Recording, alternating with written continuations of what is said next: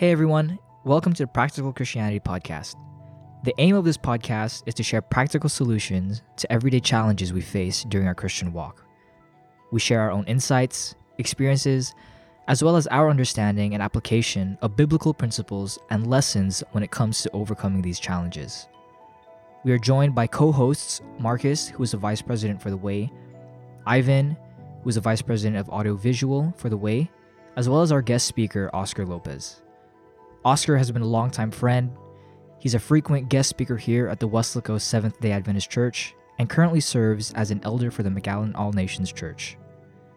In this episode, we share our perspective on the topic of idolatry and discuss ways on how this subject affects our everyday life and what can be done to combat this issue. Now, onto our discussion.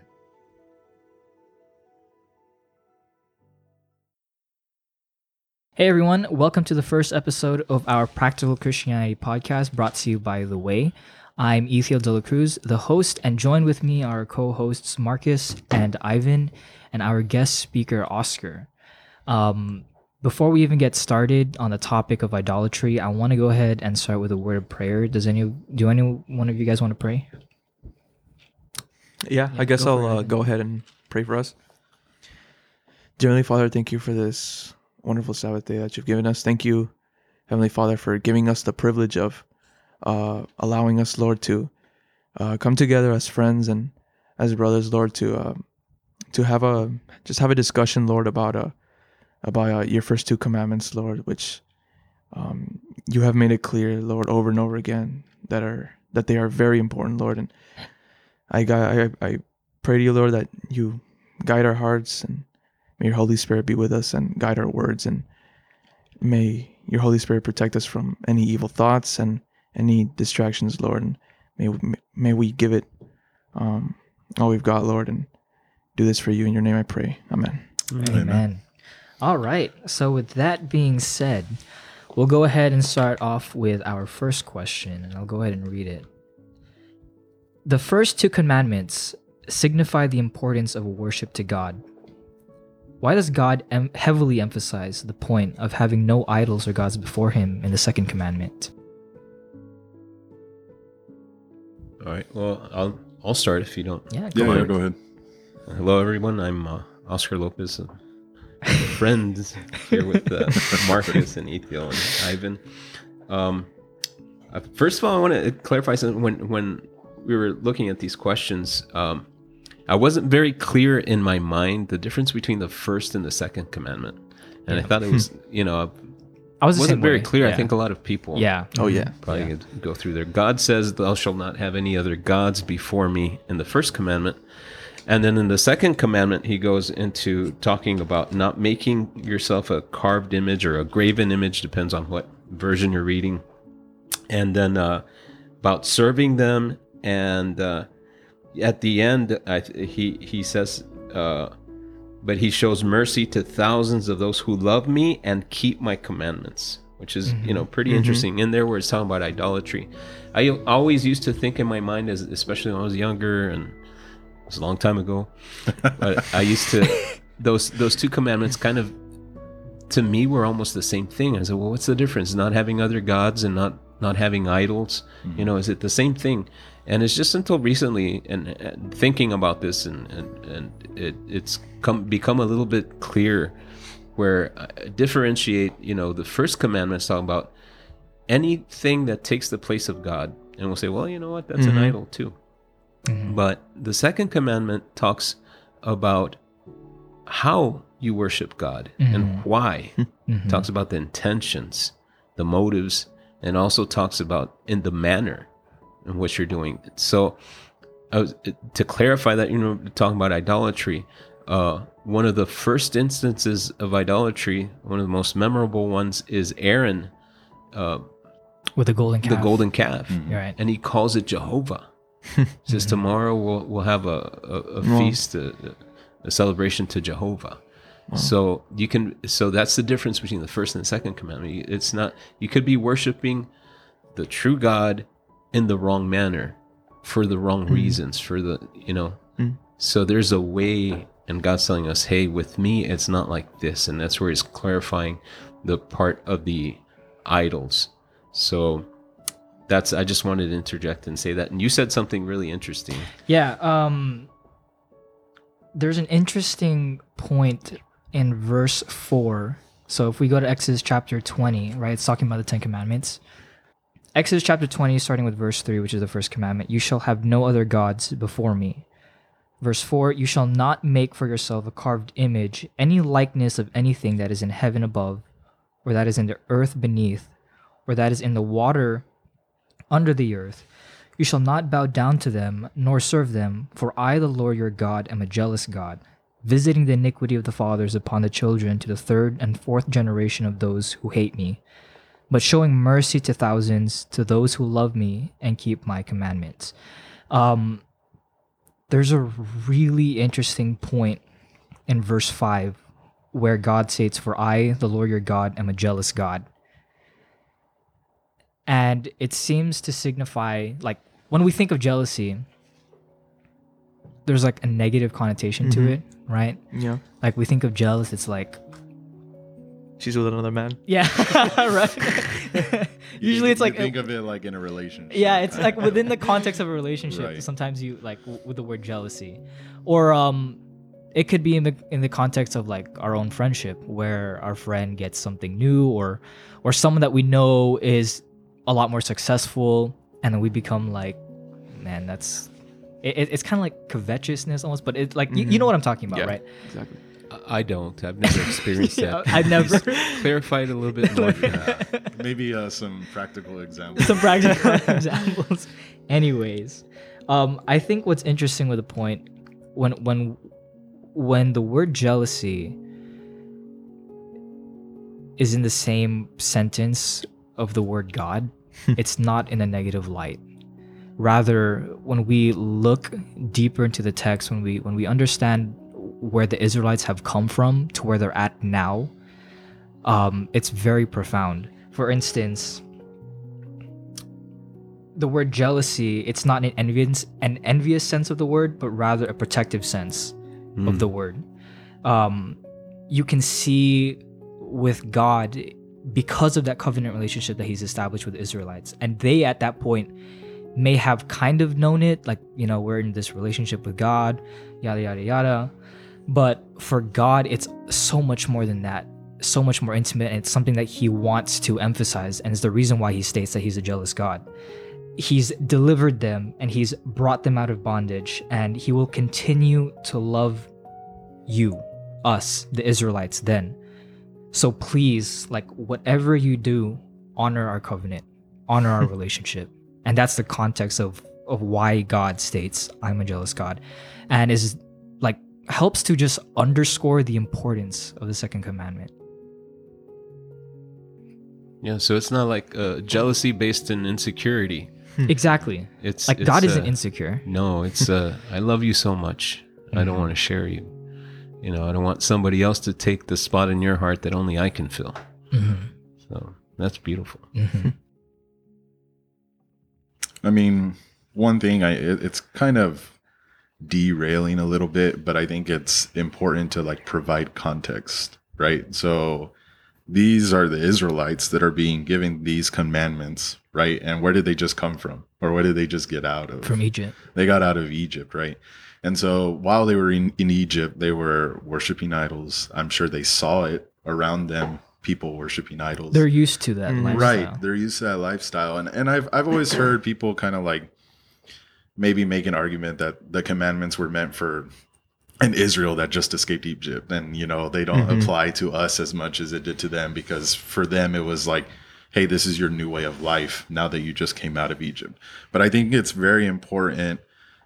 And I think it's also important to God in the context of this podcast when it comes to idolatry, that the fact that the first two commandments have to do with who you worship and mm-hmm. what you worship. Right. And that's very, very important. And I think that if God is putting it at the forefront of these ten laws that are now given to the people that just got out of Egypt, I think that, like I said, it's it's something that he sees that would be relevant to them and relevant to us. Right. In other words, he probably thought they're going to struggle with worshiping idols. They're going to struggle with having other gods, right? And even us today, we might have that same struggle. And we think to ourselves, well, I mean, maybe why is it the first two commandments? Like, what's so important about them? But it, context is, you know, Egypt coming out of, I mean, Egypt, Israel Israelites coming, out, coming of out of Egypt. So I think it's right. very important to state that. That way we understand in what context were these laws given. Mm. I don't know if that makes sense. Yeah, four hundred years of slavery. four hundred years. That could do a lot. ten generations. And they're dipped in slave in uh, idol worship. They're enslaved in a nation and they're surrounded by that. Uh, you know, they they and all of a sudden you're taking them out of there and you tell them you're going to worship an invisible God. You know, how hard is that for people? I had mm-hmm. I'll share with you something that This this same week, I was talking to my, my little girl. She's five years old, Miranda.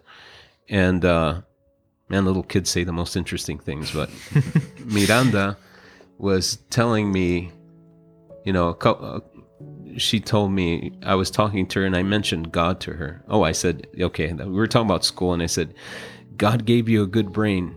And all of a sudden, she kind of threw me for a loop. She says, God, God's not real. Says, oh wow! God's wow. not real. Says, I don't see him. I don't hear him. Wow. And she's a, she's a five year old little girl. And she's telling me, I don't see him. I don't hear him. You pray, pray, pray, pray, pray. I never see him. I never wow. hear him. As a five. That's what she told me. oh, yeah, wow. Five year old. She's wow. reasoning with me. And she's telling me all this. And this is a little girl that I've had a lot of conversations about this already. wow. And uh, you know, a couple of weeks ago, she told me. And I'm sharing this with you, but uh, she was telling me something along those lines that God doesn't exist. He's, you know, it's not real. And and I mm. said, you know, how, where, where's she getting these ideas from? And mm. so I, I started praying. And uh, like three days later, she came up to me in the morning. First thing she does is wake up. She goes, looks for me and tells me what she dreamt, if she had a dream. And uh, she tells me, Dad, Dad. Jesus is real. Jesus is real. I said, why? I know this is going. What do you mean? Yeah, I, I had a dream.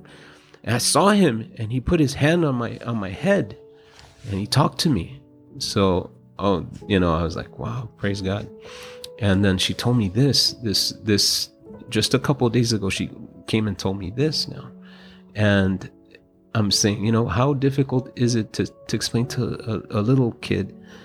And little children are honest. She's saying, I don't see him and I don't hear him. How can I believe in him? And, um, you know, a lot of the people, when you talk to them about idols, you know, if you, if mo- we talk about this in modern terms, there's religions out there, there's uh, churches that say, well, I have this to help me think about God, which I can't see and I can't hear. Mm. So I have this form to help me worship him. You know, that's, you know, a form of idolatry. Exactly. Today. Right. Yeah. And they're saying, you know, there's, we're talking about a, the invisible God. Mm-hmm. How do you believe in a God that you can't see and you can't touch right. and you can't hear? You know, maybe you guys want to elaborate on yeah. that. Mm-hmm. I think we're so used to something tangible, something visible, something that we can, like, it makes sense to our senses. And to have an understanding of God from the Bible where we can't necessarily see him when we want to, we don't necessarily really hear him either. Like, it's it's not like a conversation between us as friends here, where I'm speaking, you can hear me, and vice versa. We, we can can't see you. yeah, exactly. And yeah. and I can't, I can't touch God. I can't smell him. I can't do anything. Like my five senses, my five senses, uh, in relation to God, like it, it's just not, you know, there. We don't have that with him, so it's very hard. But then again, it takes a whole lot of faith for us to be faithful to him and to know that, you know, even though I can't see him, and we have to remember too, God wants to be close with us. He wants to be intimate with us, and he's near us every single day. But the reason why we may not feel that connection and that nearness to him is because we're marred with sin. Mm. Yeah, and the Bible says that our iniquities have made a exactly. separation between God. Yeah. Mm-hmm.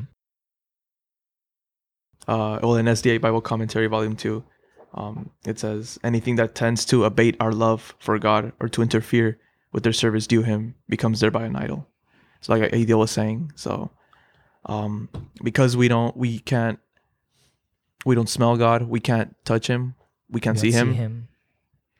Anything that takes the place of of God, or anything that, any idea or any, I guess, pretty much anything, um, author says anything that goes in, in the place of God's divine, whether it's doctrines or, uh, you know, scripture, or, or just the idea of God itself, therefore becomes an idol. And that brings us to the second question, what you had what you had already mentioned pre- previously, Ivan. What constitutes an idol? Mm. So Ivan mentioned earlier the fact that it's not necessarily just a physical, tangible object. Like in verse um, four of chapter twenty in, in Exodus, God says, "You shall not make for yourself a carved image." So it's easily interpreted like, okay, well, don't bow down to a physical statue, right? That for us is like obvious. Mm. Don't worship uh, a carved image out of wood. Like those type of stuff, like those physical things, if it's a statue, if it's an idol, you're not going to see me bowing down to it. But what constitutes an idol? Is there more to that, or is it simply just that? Uh, if I can uh, say something... Uh... I'm going to read something real quick. Deuteronomy chapter four, verse fifteen. Moses is doing the, the you know, going over their history and these forty years in the desert. He's their border of the promised land. And he reminds them of what happened on Mount Sinai. He says, "Take careful heed to yourselves, for you saw no form when the Lord spoke to you at Horeb out of the midst of the fire. Mm. Lest you act corruptly and make yourself a carved image in the mm-hmm. form of any figure, the likeness of male or female, the likeness of any animal that is on the earth, or the likeness of any winged bird that flies in the air, mm. the likeness of anything that creeps on the ground, or the likeness of any fish that is in the water beneath the earth. And take heed, lest you lift your eyes to the heaven, and when you see the sun, the moon, the stars, all the host of heaven, you feel driven to worship them and serve them, which the Lord your God has given to all the peoples under the whole heaven as a heritage." So even though, you know, we just mentioned, and it's going to sound like we're kind of contradicting ourselves, we just mentioned we can't hear God, we can't mm. touch God. Well, maybe you and I haven't, but the Israelites saw his presence on the mountain, but right. they didn't see his form. Mm-hmm. He says, you didn't, you, you, the, his presence was felt. It was there. There was signs because of everything reacting a, around him. The mountain was on fire. Um, the, the, the, we heard his voice. He, he actually spoke the Ten Commandments mm-hmm, to them mm-hmm. audibly. They heard it and they were so they scared. They were shaking. they yeah. were trembling. They were so scared. They said, "Moses, you go and speak to him. We don't want to speak to him. We're afraid we're going to die if we're, we keep listening to him." So he was there, but he emphasized there was no form.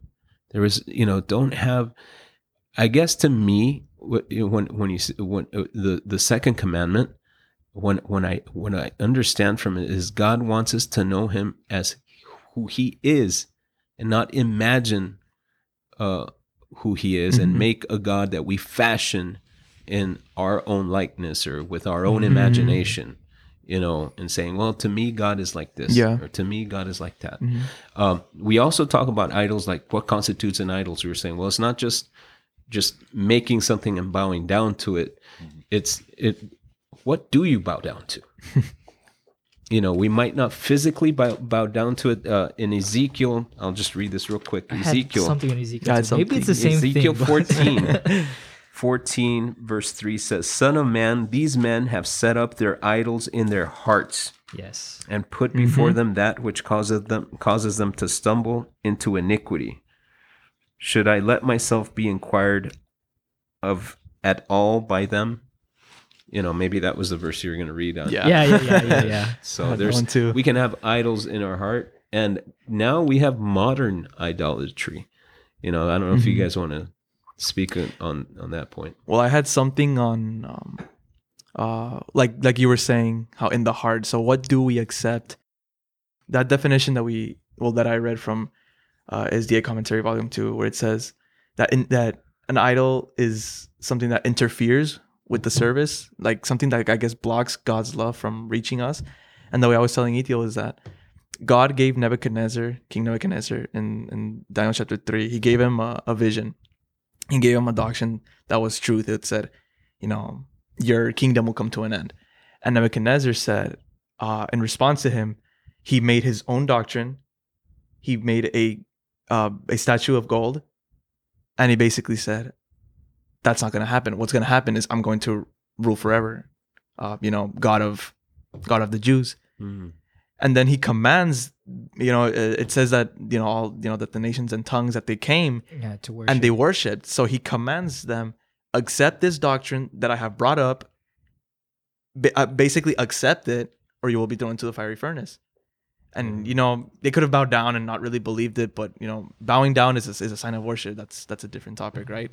But what I'm getting at is the way I see it is the idols that we worship uh, today come from false doctrines that we accept, whether it's from a different religion or, you know, essentially saying, um, I guess, the topic of, you know, the Sabbath. The topic of, uh, you know, the state of the dead, you know, are the dead really dead or are they still living? And I, I know these are all like different topics for, you know, for mm-hmm. different days, but, you know, are we going to go to God's given truth and are we going to accept it? Or are we going to accept a false doctrine that blocks our minds and our hearts from accepting the true love of God? You know, something very interesting. God created us and in our natures is the will to worship. Mm-hmm. And the whole great controversy, you know, at the at the at the root of it is worship the creator, not the creature. Right. Not the created being. Satan wants us to worship anything but God. Right. Worship yourself. Worship something created. Worship whatever. Anything other than God. You know, we we we read we mentioned, you know, we we read the t- the Ten Commandments of the, the part where he says, "Don't have other gods before me. Don't make yourself an an image, a, a carved image." And if what happened right when when when Moses goes up to the mountain for forty days, forty nights, these people think, "Oh, something happened to him," and Aaron goes and builds this idol. They had just heard God mention it from God's own voice. Who do you think instigated him to build that idol? Who was influencing that? Satan. Right. That's a good point. Oh, yeah. You know, he, and Satan didn't say, "Hey, worship me." And he said, "Hey, I'm here, worship me." Just as long as he deviates worship from God. Yeah. And it doesn't worship. matter, like, whether it's an image or not. So I'm going to answer. I'm sorry to interrupt no, you. No, no, go for it. Go um, for it. He he asks, what constitutes an idol? Well, anything that takes the place of God. Mm-hmm. That's the point. Yep, so that is the point. And and to, to clarify a little bit, anything you love more than God, mm-hmm.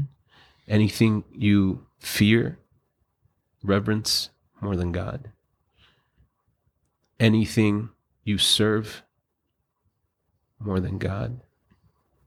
Did I, I mention love? Uh, fear, serve. serve, and there's another. I always forget. There's four points, and I always forget the fourth one. I get to number four, and I forget. Keep it to three points. Yeah, yeah. But there's there's a love, serve, fear, fear. And I'm gonna owe you the fourth one. It, it might just, come back it, later. It, yeah, it might a, come in back another later. episode. But, no, maybe. But that that no, like that's a really good point because.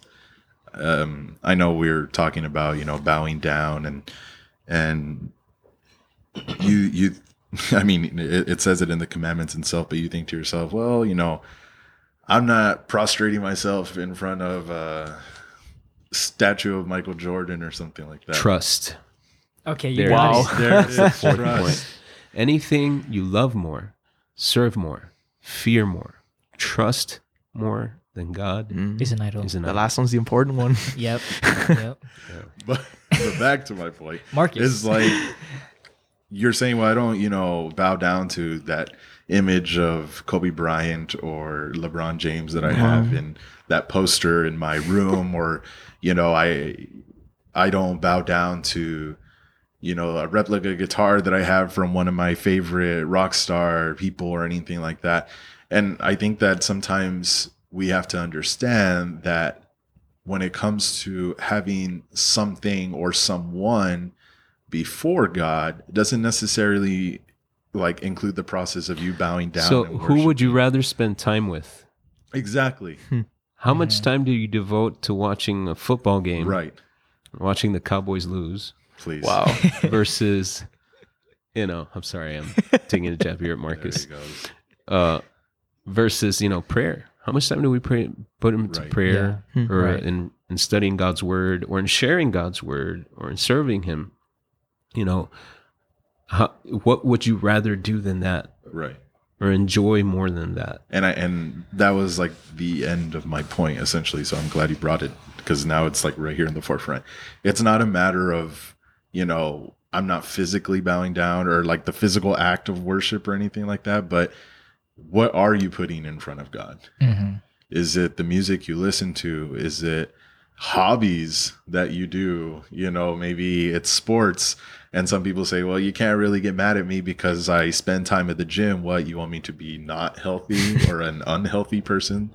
It's like, no, we're not saying that we want you to be an unhealthy person, but when it consumes your life more than what you give to God, then your quote, quote, quote unquote, healthy habit is becoming your idol. Is becoming your idol. Yeah. And that's why verse, what what Oscar had brought up earlier was in Ezekiel chapter fourteen, verse three, where it says, Son of man, these men have set up idols in their hearts and put it before them. So it's this idea of idols not necessarily being a physical mm-hmm. being, a physical structure, but principles and ideas from the heart. Like, I spend more time doing this. I spend more time at the gym, as you mentioned, Marcus, or watching the game, watching the football game. I have all of these things, or for instance, work, school, like those things we use as an excuse of like, well, they're not necessarily idols. I don't think so, quote mm-hmm. unquote, right? Because they're necessary things in life. I have to go to work. I have to go to school. But if it takes up so much of your time to where a lot of your time throughout the day isn't even devoted to God, it's an idol. And real quick, just to piggy off, piggyback off of what you said, if you don't know Ethel, Ethel plays the piano, and he is quite good at it. Um, yeah, but yeah, like he's he's really good at it. And some might say, well, that's a gift from God. And yeah, he plays it up there in church. But what about if Ethel, when he goes home, is like, I'm putting hours and hours right. and hours into it, and it's not even to play your favorite top one hundred hymns or your favorite, you know, ninety-six point nine you know, Christian radio songs. It's to play the music that he likes, the complicated, maybe the more intricate music. And so we take that gift from God and we he uses it and puts it in front of God, unironically. You know, a even talent that, that God even that me. Can right. be an idol. An idol. Mm-hmm. Exactly. So. Mm-hmm. Let's move on to our third question. Our generation today suffers from constant distraction due to the rampant growth of media. How does one remain solely faithful to God amidst the cares of this world? Mm. That's very, very difficult. I mean, what what we're facing right now in this generation is very challenging. No, nobody else before this had to face something like this in in terms of um, access. Mm-hmm. You know, yeah. the internet, the information, internet. Yes, needless Should I say more?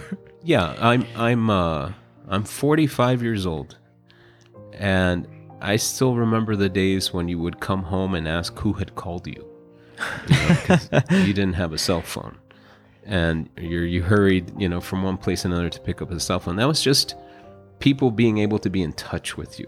Mm-hmm. Then come along the smartphones, and now you have all this information that you used to have to sit in front of a computer to to look at. An you encyclopedia. Know, now you have you have it at literally at your at fingertips, your fingertips, right? Wow. And mm-hmm. you have so much access, and you know you can be doing this where nobody else is seeing you, too. Because you know, computer's pretty bulky; it's hard to hide a computer and stuff. But you have so much access, social media, uh, pornography, mm-hmm. uh, all these things that that that are a challenge in, in our times. You know, how how do you you know keep your your heart, your mind pure when you have so many this this huge avenue, you know, this huge uh, well, it's media, mm-hmm. where no. Satan can can infiltrate your mind or bom- bombard us.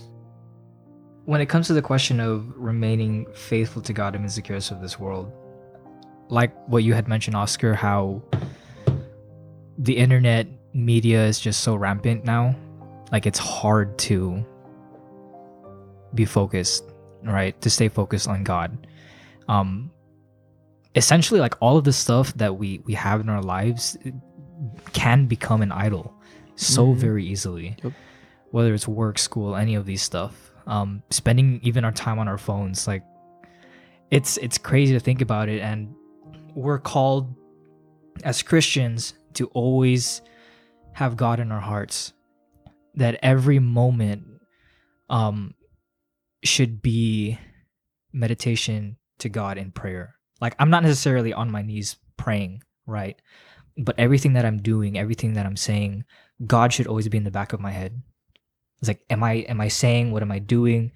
Is it a representation of God? And what comes to mind when it comes to remaining faithful to God, I think of when we become transformed into His image, right? When we behold Him, we start to learn about Him, fall in love with Him. And we go through that phase of, I love God, I'm spending time in His Word, I'm you know, changing things here and there in my life. I'm getting rid of the bad stuff, right? These these evils of this world, the idols, you know, we can say in the context of our episode today. Um, but I'm reminded of the parable in Luke. So Luke chapter eleven. Luke chapter eleven, twenty-four to twenty-six. It states, when an unclean spirit goes out of a man, he goes through dry places seeking rest, and finding none, he says, I will return to my house from which I came. And when he comes, he finds it swept and put in order. Then he goes and takes with him seven other spirits more wicked than himself, and they enter and dwell there. And the last state of that man is worse than the first. Mm. The the issue when it comes to this parable is the fact that that person, like whose idols, right, we can say that, was demons, like these things were driven, the bad stuff, the bad habits were out of his life. But he was left empty. Yeah, mm-hmm. He knew God. He he finally had a revelation of who God is. Like, you know what? I'm gonna get rid of this stuff. But the problem is, is that he never filled it with anything good to replace to replace it. And so, a big thing when it comes to being faithful to God is, okay, I got I got rid of social media, right? Maybe that was an idol in my life. I have. Um, gotten rid of maybe, you know, other things, like for instance, sports for us, like that's a huge thing to watch. And so I'm, I'm lessening my time in that. I'm maybe even not even watching that anymore. And I'm cutting all of these habits that I used to be doing before, but I'm never filling it in with prayer. I'm not doing my devotionals. I'm not reading God's word. We lose that faith in God that when we've that we first had, that revelation of Him, and then we lose that. We aren't able to remain faithful to Him, and the state that we were in now, that are in that we are in now, is worse than before. We fall back into our we old fall habits back, and yeah. we fall even harder because exactly. we get discouraged and say, oh, well, I was up there, and and you feel powerless now because mm-hmm. you've given in again. Mm-hmm. Um, you get discouraged. Mm-hmm. But I was, right now you're talking about all that, and in the second commandment, and there's that phrase at the end that says, to those that love me and keep my commandments. And, and uh, there's a reference to love. Obedience and love. Remember, Jesus says, if you love me, keep my commandments. Mm-hmm. Mm-hmm. And at the heart of all of that, in Matthew chapter twenty-two, when they, they asked him, you know, a teacher, what is the, which is the greatest commandment in the law? Jesus said to him, you shall love the Lord your God with all your heart, with all your soul, and with all, all your mind. This is the first and great commandment. I'll stop right there. I won't say everything Jesus mm-hmm. said that time, but it's a battle for all our heart. Hmm.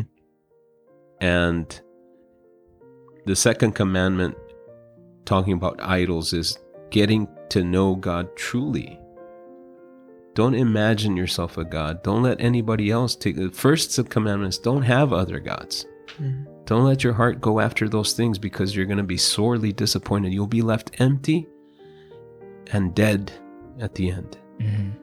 The second part is get to know me. Don't let Satan paint a picture of me, which isn't true. Don't imagine who I am with your, you know, f- finite brain. I'm revealing myself to you through nature, through my word, through providence, through how I act in other people's lives. Get to know me. Get to know me, because when you know me, then you will love me. Then I will have your heart. So how do we do that? You know, t- t- today Satan's trying so hard for us not to know God truly and not to look. There's so many distractions. I think that's the biggest thing. Satan's keeping us busy. Mm-hmm. and distracted mm-hmm. so that we don't contemplate, because Second Corinthians uh, chapter three, uh, there's there's a law there, the law of contemplation. Second Corinthians chapter three, I'm going to read that. Second Corinthians chapter three, verse eighteen, and it reads like this. It says, but we all with unveiled face, beholding as in a mirror the glory of the Lord, are being transformed into the same image from glory to glory, just as by the Spirit of the Lord. So there's a transformation that takes place in what we're contemplating, you know, and worshiping. And Jesus said in John chapter seventeen, verse three, this is life eternal, that they may know you, the one true God, and Jesus whom you have sent. Hmm. So Satan wants to keep us from how, you know, this problem with idolatry is, you know, it's it's been present from the very beginning. Cain and Abel. Right. It yeah. was the true God. They were both worshiping the creator. There wasn't idols to another God. There wasn't, but there's you have a picture of two worshipers worshiping the same God in a different manner. Mm-hmm. God accepted one of them, and he didn't accept the other. And it led to the true worshiper being murdered by the, the one that wasn't mm-hmm. worshiping God according to God's will. So, you know, that's at the very heart of idolatry. Mm-hmm. You know, worshiping a God you don't know, or worshiping or pretending to worship a God you don't love. Right. Yep. And saying, you know what, when you say, you know what, I'm going to worship you my way. Well, who's really God in that relationship? Mm-hmm. Exactly. Exactly. Yep. Yeah. You know, and aren't we like that? Aren't we sometimes in an idolatrous relationship with God where mm-hmm. we want God to bend to our will? And if he doesn't do what I ask him when I pray, well, I don't want anything to do with him. Who's God in your relationship? That's something for us to think about. It's almost like looking at God and thinking to yourself, well, what can you bring to the table? Mm-hmm. Yeah, I made you. yeah, yeah, let's start with that. How yeah. about I made you? No, I I, I get that. I, I've had this conversation with Ethel, and we can save it for another time, but that is a very, very good point. you know, just when you're worshiping God, is it with the mindset of you worshiping your creator, the creator, mm-hmm. the God of of everything? Or is it, you know, what can I get out of you? What can I get from you, God? What are you going to provide me with today? And in a very, like, I don't know, narcissistic mood, I guess you could say. Mm-hmm. But sometimes that's not, well, not sometimes, that's a very bad mindset to have out of it. Yeah, it's, it's if you look at an, it, it, let's, let's look at just how people worshipped idols back then. They, they would present gifts to them, you know, false gods, idols. They'd go and they give offerings. Even in today's times, there's a lot of religions like mm-hmm. that, where they go and they say, if you do this for me, it's transactional.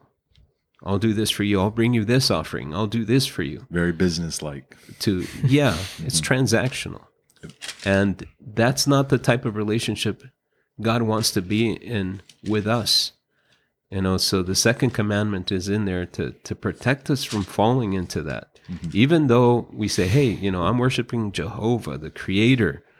You know, I believe in Jesus. But, you know, what kind of relationship do you have with them? Mm, yep. I think when we come to wrapping up like that question of remaining faithful to God, I forget where it is in the Bible, but it's that verse that states, um, whatsoever things are true, whatsoever things are noble, meditate on these things, right? And I'm just paraphrasing, summarizing.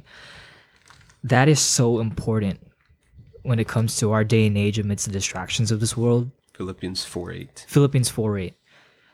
Because if we keep that in mind, putting our hearts on God, you know, meditating on things that are true, meditating on things that are noble, meditating on God constantly, that helps us to pay attention constantly in our lives amidst the distractions of this world and remain faithful to Him.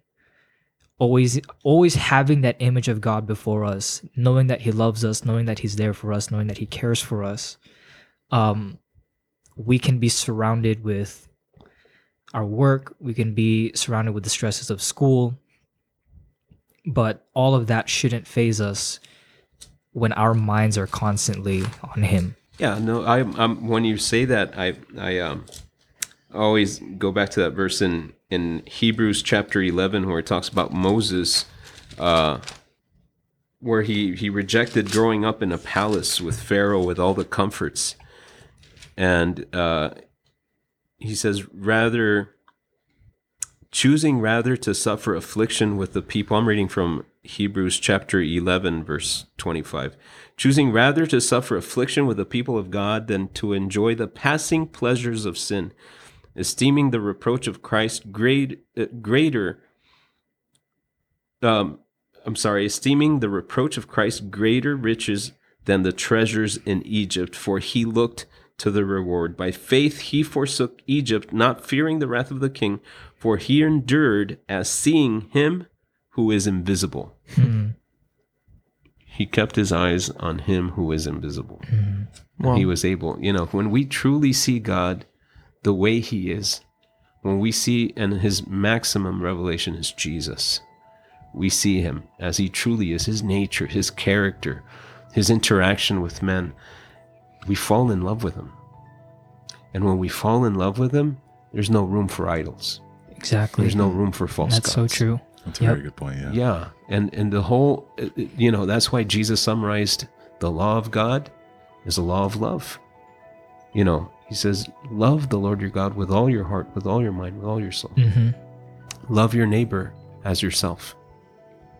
It's a relationship of love. And we can't love a person we don't know. Amen. Yep. You know, so that's the second commandment is a guard against, you know, don't pretend to be worshiping me when you don't know me. No. Don't make yourself an image of me that doesn't exist. Worship me. You don't need something standing in front of you. You don't need something to, to touch. Worship me. Get to know me. I, I'm doing everything for you to get to know me. Just give me a chance. Mm-hmm. I guess Amen. You could say what is God is not as important as who is God. Amen. Yep. Yep. Exactly.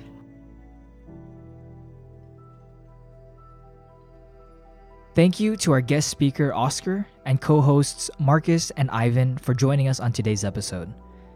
We hope that you all have gained some important insights in regard to the topic of idolatry, and we encourage you to join us on our next episode on the Practical Christianity Podcast. Follow us on Instagram at The Way underscore S D A and on Facebook at The Way S D A. And feel free to send us your comments and suggestions, as well as details on how you can get involved. Thank you for listening.